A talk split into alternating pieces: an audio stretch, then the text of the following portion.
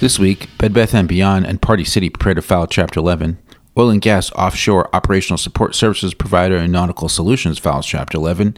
Serta Simmons seeks to dismiss renewed suit challenging 2020 up-tier exchange. Hello and welcome to the ReOrg podcast, where we bring the latest developments in high yield, distressed debt, and bankruptcy. I'm David Zupkis. For this week's deep dive, we feature a replay from the ReOrg Primary Review series, where Joel Holsinger, co-head of Alternative Credit at Ares Management, and ReOrg James Holloway discuss the importance of buying assets and cash flows, yield curves, and purpose-driven investing. It's Friday, January 13th.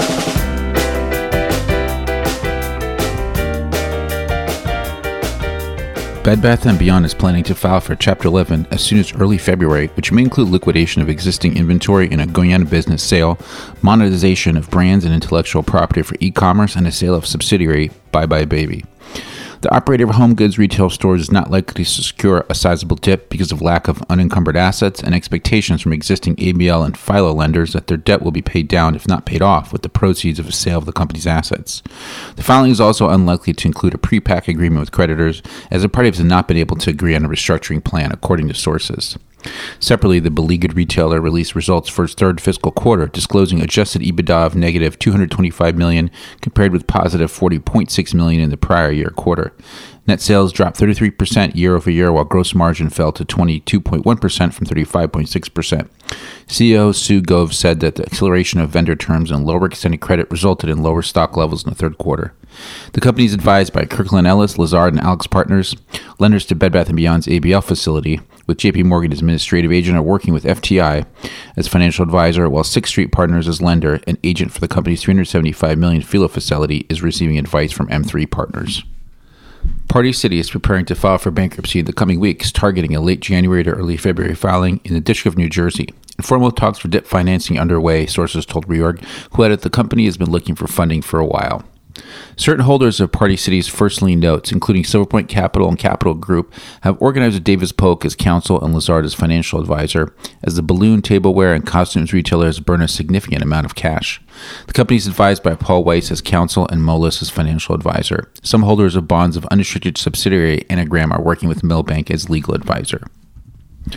Nautical Solutions LLC, a cut-off Louisiana-based provider of marine operational support services and solutions, and its wholly owned subsidiary Nautical Solutions Texas LLC, filed voluntary Chapter 11 petitions in the U.S. Bankruptcy Court for the Southern District of Texas on Monday, reporting $500 million to $1 billion of both assets and liabilities.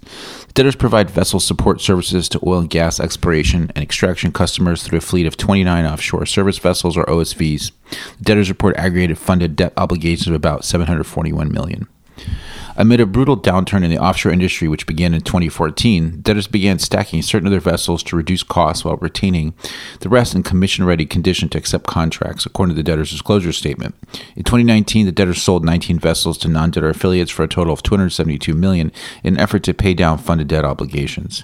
Ultimately, the stacking efforts and vessel sales significantly delevered the debtors' business, reduced their interest burden, and preserved their liquidity to temporarily withstand the industry-wide downturn while giving the debtors runway to explore potential restructuring transaction, says the DS. Debtors entered bankruptcy with a prepackaged plan premised on an RSA reached with holders of 68% of first lien debt and 100% of equity. The voting deadline to plan was Friday, January 6th. Class 3 first lien claims were the only class entitled to vote on the prepackaged plan, and the voting tabulation filed by the noticing agent shows that the plan was accepted by 66.67% of voters by number and 73.56% of voters by amount. The RSA requires emergence from Chapter 11 by no later than 60 days after the petition date.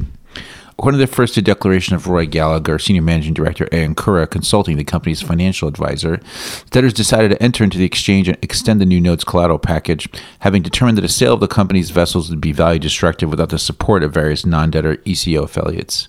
According to Gallagher, the debtors assert the pre-petition lenders and note holders have liens in the debtors' vessels only, and that a forced sale or non-consensual foreclosure of the vessels only would likely pose significant challenges. A separate first declaration of Richard Morgner, Managing Director at Jefferies, the company's investment banker, reveals an ad hoc group of term loan lenders represented by White Case does not support the RSA and voted to reject the plan after months of negotiations with the debtors broke down. On January 9th, Serta Simmons Betting and the company's super priority lenders asked New York Supreme Court Justice Andrea Masley to dismiss a group of non-participating lenders' renewed suit challenging the company's 2020 up-tier exchange transaction. The company and the participating lenders attempt to distinguish U.S. District Judge Catherine Fayez's decision allowing similar claims to proceed in the federal Serta action and Justice Masley's own findings in the board writers up-tier exchange action from the instant case. In June 2023, three of the non-participating lenders sued for an injunction to prohibit Serta from going forward with the transaction, but Justice Masley denied the request, finding that the exchange did not appear to violate the plaintiff's sacred rights. The plaintiffs voluntarily dismissed that action shortly thereafter, but filed a new state court suit against Serta and participating lenders in November 22 after Judge Failla denied Serta's motion to dismiss a similar federal action brought by other non-participating lenders. According to Serta in the federal action, Judge Failla found that the transaction amendments and subordination agreements were permitted by the credit agreement, but held that whether the transaction constituted an open market purchase could not be resolved on a motion dismissed based on the complaint filed in that action. The company and the participating lenders urged Justice Masley to adopt the first part of Judge Failla's holding, but not the second. According to the participating lenders, the credit agreement allows the company to accomplish an exchange through a Dutch auction, which the agreement says must involve all lenders, or an open market purchase, which is not explicitly required to be offered to all lenders. Top red stories this week included 2023 outlook, a tale of two maturity categories, Chapter 11 or liability management, healthcare, consumer discretionary, auto, financial services sectors in focus. 2022, a year in review. After record low first half, 2022 ends with Q4 as busiest quarter. Supply-side macroeconomics factors permeate filings. District Court denies TOP's private equity investor defendants leave to appeal rulings in safe harbor, triggering creditor extension of look-back period. Fifth Circuit orders Just Energy Bankruptcy Court to abstain from Storm Uri clawback litigation against ERCOT, finds Texas State Court only forum to adjudicate claims. And now here's Kathy Ta from Los Angeles with the week ahead. Hello, this is Kathy Ta. The week ahead is relatively busy after the Martin Luther King holiday on Monday. On Tuesday, the BlockFi debtors will be in court for their second day hearing. The debtors are slated to ask for authorization to reconcile and honor client withdrawals from their wallet accounts and to continue their normal loan servicing activities. On Wednesday, the reverse mortgage debtors will be in court for their second day hearing after rescheduling the hearing from this week. The debtors will be pushing for go-forward financing with DIP Notes lender parent BNGL Holdings and Tel DIP facility lender Texas Capital Bank. Former DIP lender Leadenhall contests the relief, saying the debtors face administrative insolvency with any further financing to only benefit insiders and professionals. Negotiations among the debtors' parent, the UCC, and Leadenhall are ongoing over a global resolution of the Chapter 11 cases. On Thursday, the Endo debtors will be in court to seek a 180-day extension of their exclusive plan filing and solicitation periods to June 12th and August 11th, respectively. They say the relief will facilitate the proposed sale of all of their assets to the ad hoc first lien group under their restructuring support agreement. The debtors' bid procedures motion will be heard at the same time. Both matters are hotly contested by several groups, including the Official Committee of Unsecured Creditors and the Ad Hoc Crossholder Group, who seek to end the debtors' exclusivity to pursue an alternative plan construct that would reinstate a portion of the first lien debt while equitizing the remainder. Also on Thursday, the Cabbage debtors will ask for approval of the disclosure statement to their amended plan to continue servicing their remaining loan portfolio until at least the effective date. Cross River Bank, the United States, on behalf of the Small Business Administration, and the U.S. trustee have objected to the disclosure statement, saying it contains insufficient information and deficient opt-out procedures. On Friday, the FTX debtors will be in court before Judge John Dorsey to protect their interest in 55 million shares of Robinhood stock held by Emergent by seeking an order to enforce the automatic stay to stop BlockFi's adversary proceeding against Emergent.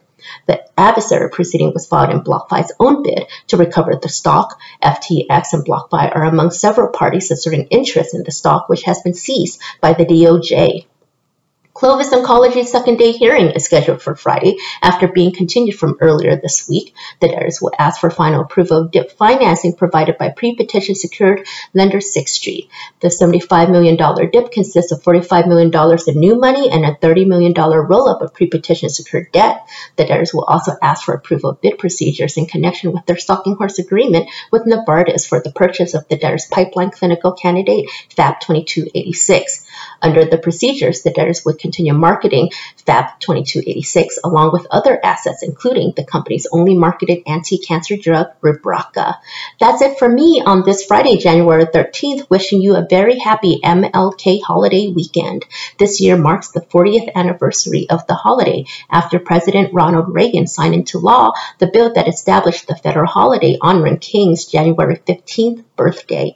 The campaign to honor nonviolent civil rights leader King name through a nationally recognized holiday took 32 years, with efforts that included former Senator Ted Kennedy, the National Football League, and Stevie Wonder. In particular, in 1980, Wonder recorded the hit song Happy Birthday as a call to action, and over the next 3 years worked with Coretta Scott King to get the bill passed by Congress. Now back to you in New York. For this week's Deep Dive, we feature a replay from the ReOrg Primary Review Series, where Joe Holsinger, co-head of Alternative Credit at Ares Management, and ReOrg's James Holloway discuss the importance of buying assets and cash flows, yield curves, and purpose-driven investing. Good morning, I'm James Holloway, ReOrg's man in Houston, Texas, and this is the Primary View, where we bring you incisive interviews and insight on issues affecting and impacting distressed debt, leverage finance, direct lending, high yield, municipals and covenants, private credit, private equity, middle market, and private debt. And this week, it's our great honor to bring you Joel Holsinger, a partner, portfolio manager, and co-head of Alternative Credit at Ares Management. He joined Ares in 2019 from Fortress, where he was a partner in the credit group, a member of the management committee, and co-headed illiquid credit, which included leading the direct lending, structured equity, net leases, structured finance, and energy groups at Fortress. Prior to that, he was a founding partner at Adelia Capital, and he also held positions at Navigant Consulting, Wells Fargo, and Citi. Joel, thank you very much for making the time. Great to be here, and I appreciate you having me on. Oh, great. Thank you. Now, the media in recent weeks has been streaked with stories about cryptocurrencies and the curious collapse of FTX, which almost reads as it was scripted by Monty Python. Now, it strikes me that there is a valuable lesson about investing to be taken from this debacle. Would you agree? Well, first, I'm curious on which Monty Python skit we were going for there, James. Was that a...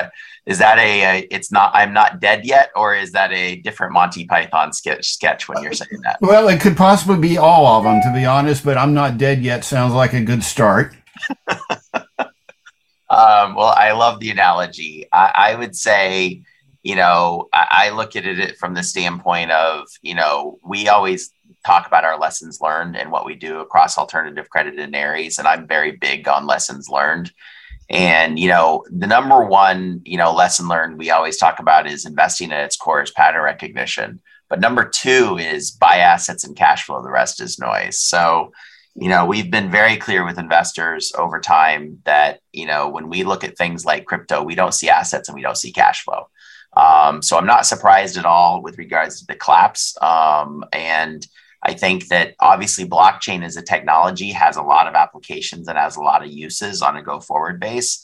But that does not necessarily mean that crypto itself has it. And I think it really speaks to, a lack of institutional due diligence at times. I think that's the thing that's probably surprised me the most is that lack of institutional due diligence that was done by certain parties. And because when you think of, our most recent scandals or frauds of the last decade or so, or even if you want to go back 2 decades, you could go to Enron, obviously, you could go to Theranos, you could go to, I would not say fraud or scandals, but definitely over hyped valuations on WeWorks. You have Wirecard fraud, you have others. There's a common theme, which is, if somebody tried to raise capital on some of those firms for $2 million, they get scoffed at. But suddenly when they get momentum and they get up to $2 billion, it feels like people go with the, hey, that person invested in it prior. Let me look at that.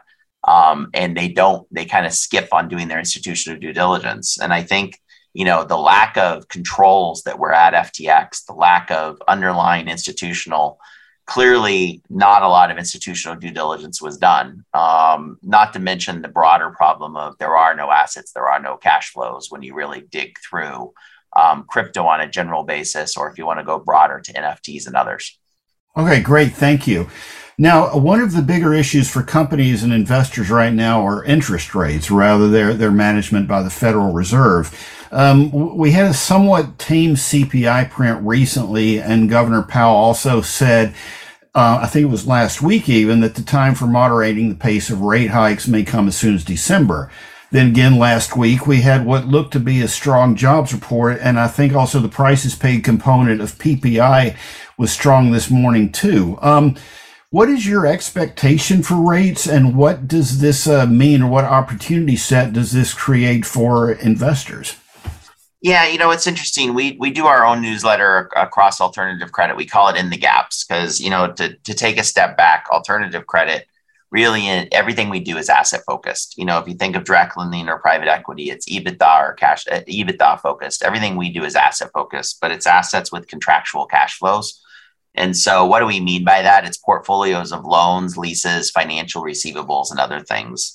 And in that newsletter, we talk not just about our markets and the trends we're seeing and the things we're seeing across our markets, but we also talk about economic and some of the, we have a section in every one called Inside the Data. And you can see on my LinkedIn profile, we post that on a quarterly basis. And, you know, it's interesting because basically the beginning of this year, we said, look, we think a recession is coming. It wasn't necessarily a firm view. It was much more of an alt credit view. Across a lot of asset classes, we saw the ARB was broken. As we started to see rates increase, we saw asset yields that were inside of their liability yields. So that's what we talk about when we talk about the ARB. And when we see those kind of situations, one market in particular always adjusts instantly, residential mortgages, because it's so rate driven. And so as much as a lot of other parts of our markets and broad markets take a long time to adjust, you know, normally you can have 3 to 9 months between large movements or volatility generally, or in rates where it takes 3 to 9 months before you have a reset of those prices. Mortgage rates reset the next day, right? There's a rate sheet the next day and they have to instantly reset to those kind of underlying rates. And so we saw a combination of a few things. We saw obviously mortgage rates that were on the agency side, 3% or less, on the non-qualified mortgages, you know, around 4%, widen out to over 5% for agency. We even got this over this fall, we got above 6%. And we saw non-QM rates go to 7 very quickly, and they've even got close to 8 and 9 over this fall. And so, one, you saw what that was going to do to housing, right? That was going to have a very big impact on housing and what we call HPA, which is house price appreciation. But then we also saw, we started to see some cracks in the consumer. So we started to see some cracks in the consumer where, ironically, there's been some questions that were kind of asked by people on, you've seen a lot of different news out there where one view is that the consumer is totally healthy and other people going out and saying the consumer is totally broken. And the answer is, it depends on whether you zoom in or zoom out.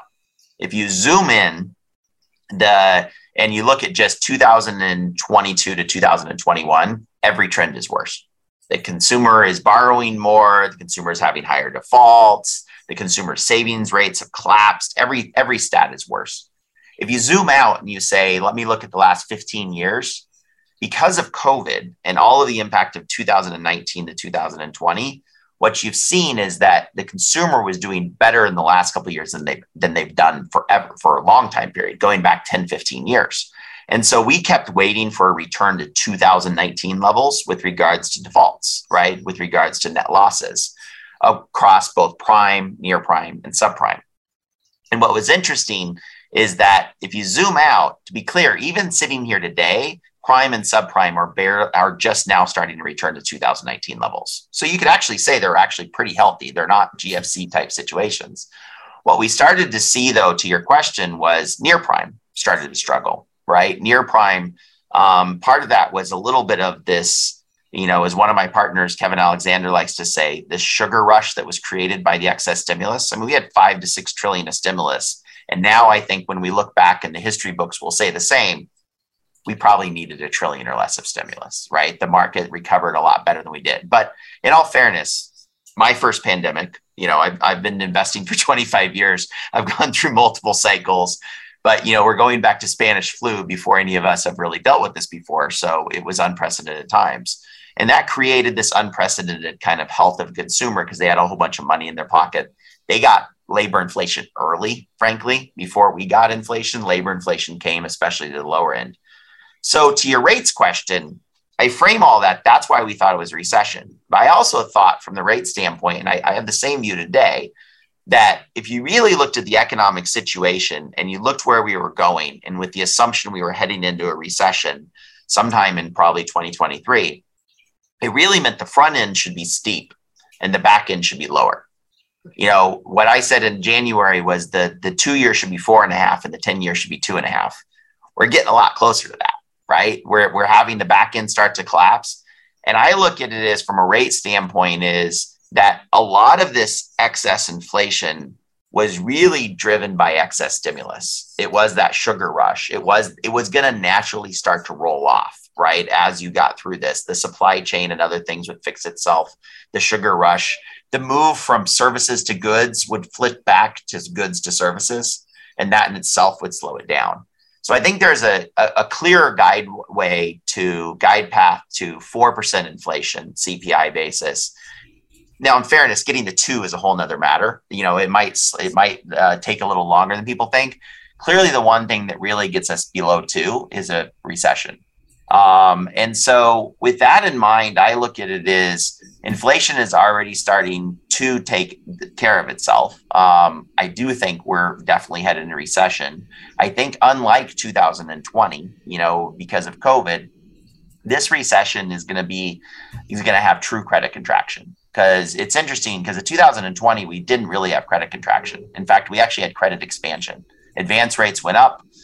Rates went down, obviously. It actually fed into a lot of the asset bubbles that are starting to pop as we sit here today. But now this going forward, I think we've already gone full boat into credit contraction. You know, and that's one thing that changed throughout the year.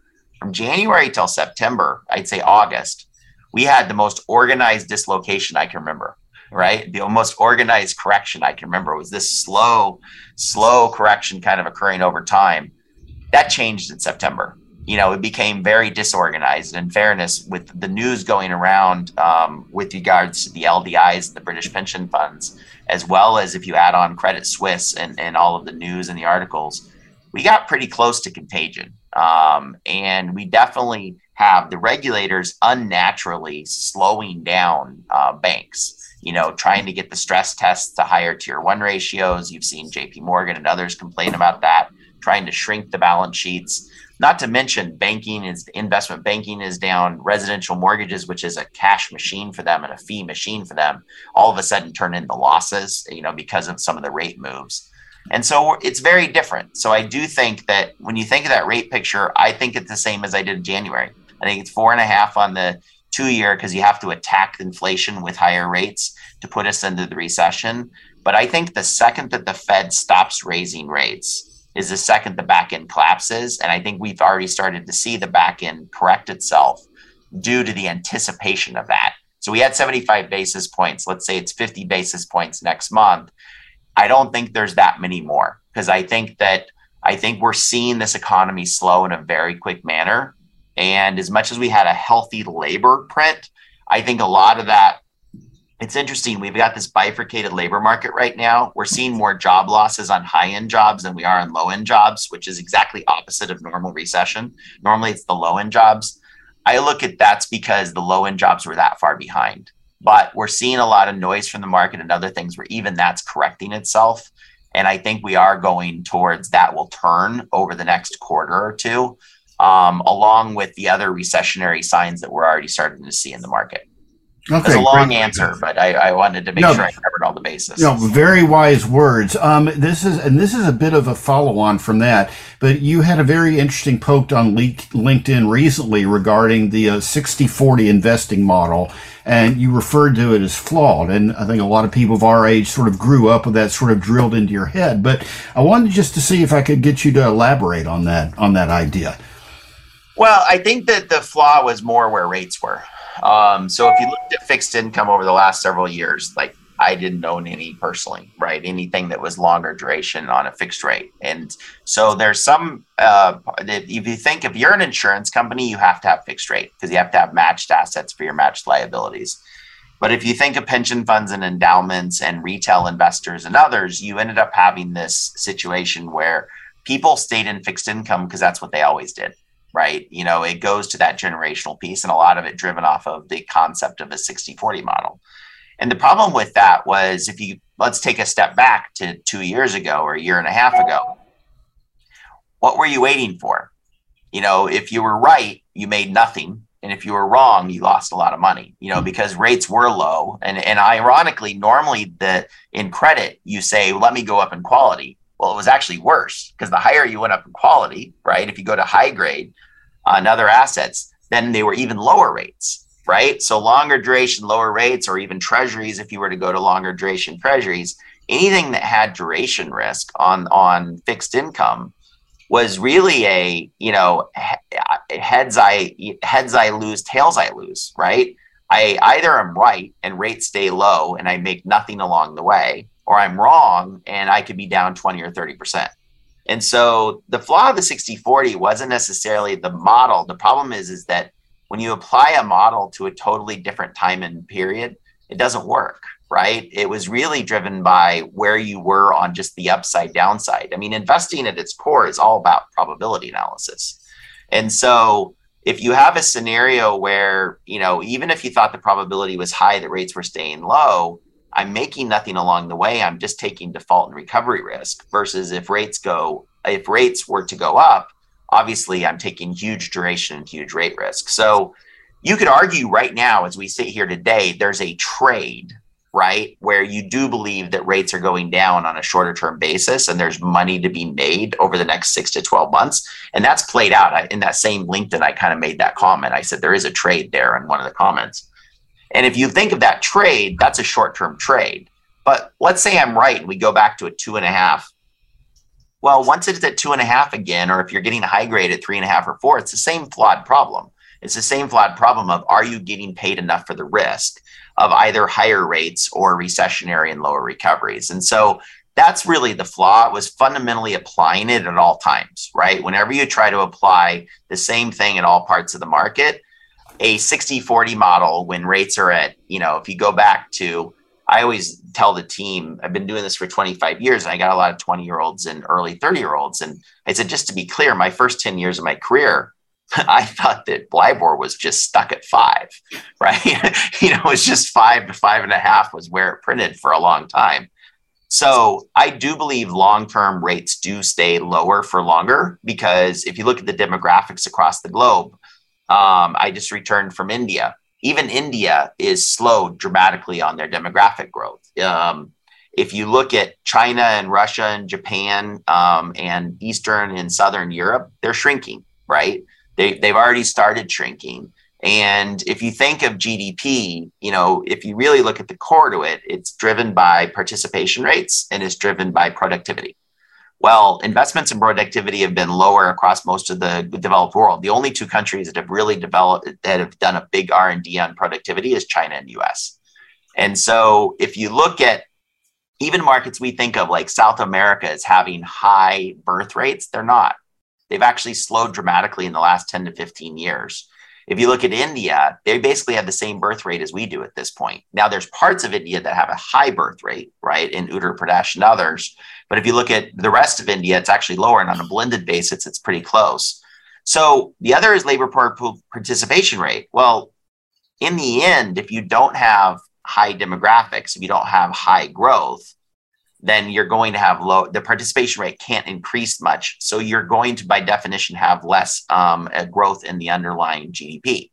And so if productivity and the labor productivity rate is decreasing, you kind of believe in lower GDP on a global basis. And if you have lower GDP, it kind of correlates with lower rates, right? It kind of correlates to that piece. That's been my broader, like, you can look at the next 6 months, 12 months, but if you take a longer term view over the next decade or so, I mean, China loses more people by the end of this century than the U.S. has.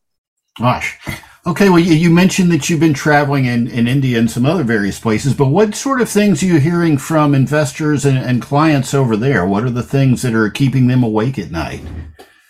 So I've been traveling. So there's two different parts of our travel. I'm going to divide this up. So one, the India trip, to be clear, was actually, and I think we're going to talk about this a little later, is the charity tie-in that we have. But if you look at more investors, so the India was more with our Mumbai office for Ares, as well as some of the charity diligence we were doing. If you look at other travel across Middle East and Asia and Europe, as well as across the U.S., you know, you've got investors that are obviously, I think the thing that spooked everybody was some of the movements in LDI. You know, all things change when contagion comes close. I think broadly, obviously, people have moved from, you know, worried about small corrections to everybody's pretty much on the same page of a recession is coming and preparing for that, which does change your kind of game plan and the way that they go about that and the way that they attack it. I think that obviously, if you look at it on a global basis, I mean, most of the investing we do across alternative credits in North America and in Europe, and there are two different situations. I think that the U.S. is able to attack inflation in a much harder way with rates, as well as the pressure I spoke about earlier with regards to banks. If you look at it from a European standpoint, it's harder because if you attack rates from an ECB basis in a big way and you start to have huge increases in rates like the Fed has done, what happens to your weaker ECB members? What happens to Italy's rates, right? In a situation where you start to increase rates, because you could end up having a very bifurcated market with much, much higher yields that are unsustainable for some countries on a longer term basis. And you could create your own crisis. And so that, plus obviously you have a war going on in the continent with regards to Ukraine, makes it a harder set of facts to kind of deal with than in the U.S. So I'm actually pretty hopeful from a U.S. standpoint, as much as I'm saying recession, because I think that recessions are good. You know, a little flushing is good, a little bit of cleaning up. I think actually it's part of the problem coming out of the GFC. We lost the ability to take pain. That's part of the economic cycle. You know, at its simplest basis, if you think of economic cycles, I like to say that money makes the world go round, credit makes money go round. Every asset class is valued off of credit. And all that credit cycles are is credit expanding and credit contracting, right? And that creates obviously a lot of, it creates a lot of pain behind it sometimes with regards to that. But a lot of that's generally flushing out those things that need to get flushed out. It's the tide going out and seeing who is naked, which creates, obviously, you see the fraud in the FTXs and others. You see the weaker business models that can't survive. That's good, right? That kind of creates a balance in systems and other things. And so there's a lot of nervousness from investors as you're kind of traveling. That nervousness, you know, I think that everybody doesn't feel as good about their VC portfolio as they did before. Obviously we don't invest in VC, but I don't know that there's been a bigger bubble with regards to overvaluations and the way that those valuations kind of happen. And I'm not talking crypto, I'm talking across a broader against venture capital.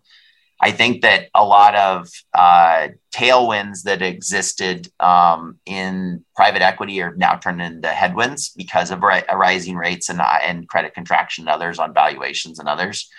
And I think credit, obviously, everybody, you know, leans towards looking at credit because it's a good place to look for safety. You know, what do you do when the arb is broken? When the asset's yielding less than the liabilities, you'd rather own the liability. Right? You'd rather own the liability because the equity value in that asset isn't going to be that much if it's got a negative arb on it.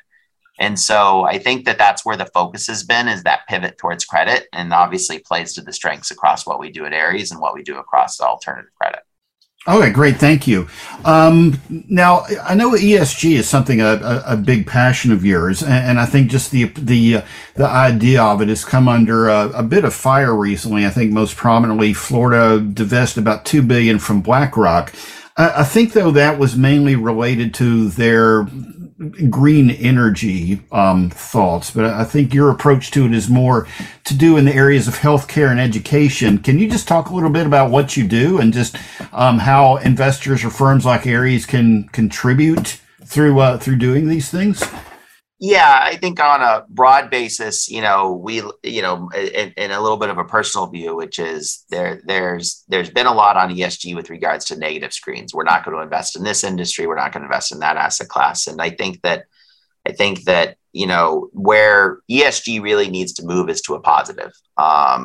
which is how do we actually improve things? And I would say, you know, in many ways, what we're doing from an Ares standpoint, specific to one of our flagship or two of our flagship funds as it relates to alternative credit, is more that positive impact. But I would call it even less ESG. I'd call it kind of purpose-driven funds. I'm hoping it becomes a thing. I'm hoping we've started a trend. And what we did, and you can see this through some of our press release on one of the flagship funds, is on that flagship fund, we set it up where at least 10% of the promote of that fund, our piece, goes to global health and global education charities, half from us and half from Ares, half from the team on the investing side and half from Ares. And, you know, that's very substantial dollars because we run big funds across both of those flagship funds. But it really kind of goes to how do we do more? How do we have a positive impact, you know, and how do we have a higher social tie to that? I mentioned earlier my India trip. That was in many ways inspired from an India trip I did 5 years ago. I know, you know, from your background, you and I have a similar common theme, which is we're both preacher's kids. I'm a poor preacher's kid originally, went to high school in Boise, Idaho, was born in Oregon. And I didn't know this world existed, frankly. I originally went to college to be an engineer because I was good at math and science. Kind of pivoted to finance and stumbled backwards into a career that started with Citigroup and went from there. And I've been very, you know, very blessed and very lucky in life to be able to be here. And I love investing. I think it's the greatest learning curve there is. I will never retire. I'm going to do this in as long as the mental facilities are there. But about 5 years ago, I did a trip to India. And so, you know, because I did come from humble roots, you know, I decided a long time ago to give all of it away. And my wife also, her dad was originally from Peru, and she was second generation immigrant and had kind of the same view of, look, we are lucky. We're supposed to, you know, kind of do that. And we had targeted it towards global health at the time and global health charities. And so before I had a lot, I had agreed I'd give it away. So it always is easier when it's not a lot. And so as that grew, I got more involved over the last 12 years or so with global health charities. And I've been on the board of PATH Global Health for the last 5 years plus. And PATH Global Health, you know, started donating to them about a decade ago. They're the largest, one of the largest INGOs on vaccinations in the developing world. So if you think a lot of the work Gates Foundation does, PATH Global Health is their largest single check. And so I did a trip to India around joining the board. And I did this trip to India and I really walked away with, you know, how can I be most impactful and give on a global health? And I realized two things. One, my last biology class was in high school. And so I was really useless in the field. So it was very good to see the impact that they were having. It was very good to go up that learning curve. And I learned a lot. And I've definitely honed up on my biology since then.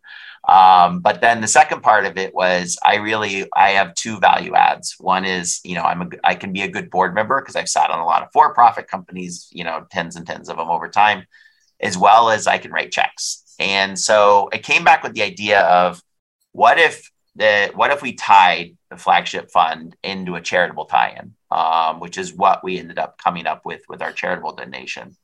And I'm hoping that it becomes a thing. I'm hoping that other firms and funds will do the same thing. It's inspired some other things we've done across Ares. It's inspired a broader foundation that Ares now has, which has made, I think, about $60 million of total commitments out, having nothing to do with what we've done with our flagship fund. And it's inspired some other copycats, which I'm okay with, because I look at it as it doesn't have to be 10%. It doesn't, you know, it could be 1%, it could be 0.5%. It doesn't have to be global health and global education. It could be wherever your passion is. But in the end, it's a way to do more. It's a way to have a positive versus a negative screen. It's a way to make a real difference in the world. I think that you know, there's been a lot on impact investing. I look at it as the investing we do has nothing to do with the charitable tie-in, but it has a bigger impact in many ways than a lot of impact investing does, because you're really getting the money into the hands of those. And we brought 9 people from our team over to India, and we did diligence with 6 different charities, 3 global health, global education. And, you know, you're meeting with groups where you can truly change somebody's life for $20 a year, right? And the average cost to save a life is estimated by GiveWell and others about $3,500 in global health.